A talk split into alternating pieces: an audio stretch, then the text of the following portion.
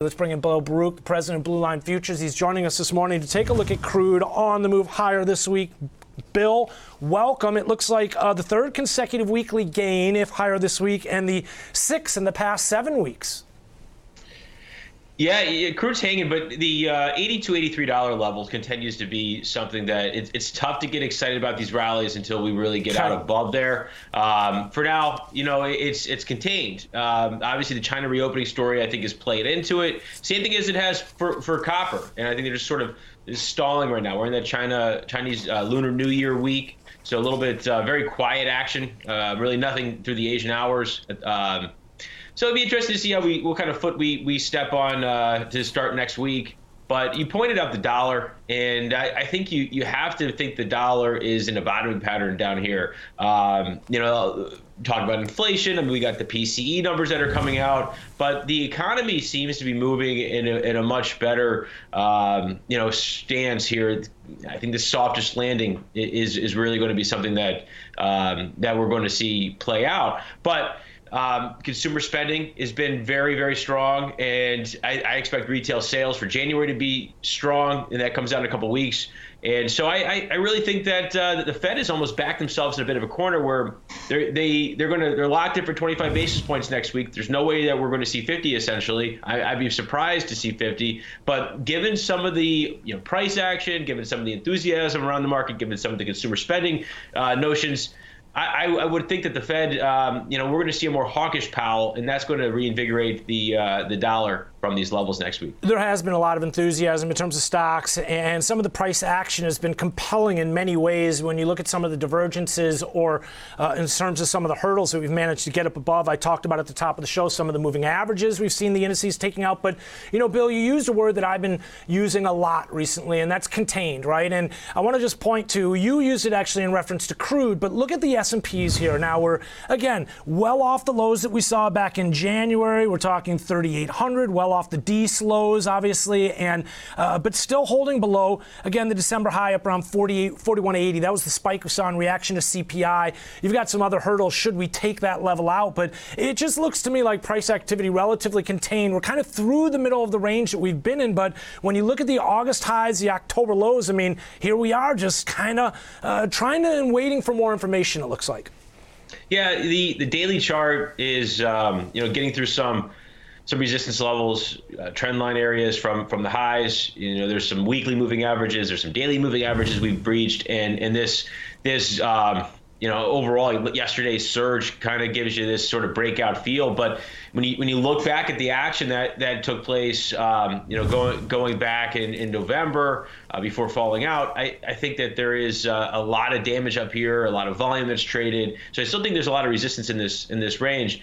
And again, it's going to be hard to see this market continue if we see a more hawkish Powell, because yeah. I think the market is sort of anticipating, um, you know, this this slower pace of hikes and, and stopping hikes. But if, if the spending is we heard from American Express, they raised their guidance this morning, looking for surge spending in the so the higher you know the higher uh, income consumer, uh, the higher end consumer is is really alive and well. Um, you know, and then talking about sort of froth in the market, people may not be trading monkey JPEGs anymore, but you you got these zero DTE options with massive volume. And I know there's a lot of institutions in there, but I think a lot of this price action has been been driven uh, just massive volatility in, the in the short duration uh, due to these uh, zero DTE and, and, and zero and short duration options expirations that are. Uh, you know, I mean, I, I think that it's propelling the market, you know, around uh, back and forth here. So, be interesting to see what what when it plays out over the next week or two prices at the pump have been on the rise as well. We've seen uh, natural gas prices, which have been plummeting, though. Talk to us about what you've seen in terms of gold this week. A nice move in the overnight session. Looks like 1952, obviously tied to some of the weakness we've seen in the U.S. dollar. Yeah, gold's tied to the dollar. It's a very seasonally bullish time of year. Okay. The rate landscape has been um, very quiet. Yeah. We're not seeing you know rates rates surge higher anymore at the moment. I mean, obviously, as the Fed's messaging over the previous couple of weeks sort of uh, you know put a little lukewarm um, you know, over over the the rise of rates, plus you, you plus the um, you know the the, the uh, overall you know I guess sort of sort of fake breakout in, in the 30 year bond prices. Um, you know, is and now we're seeing that come come back down. So do do rates now start to rise a little bit, kind of into next week? It's going to be interesting. I, I'm I think gold is a little exhausted up at this level. So I, I, think there's a little definitely some crosswinds here. Uh, I would like to see a pullback in gold, uh, and that would probably correlate with the rise in the dollar. And then once we kind of get from there, I think gold could could be on a path um, moving higher.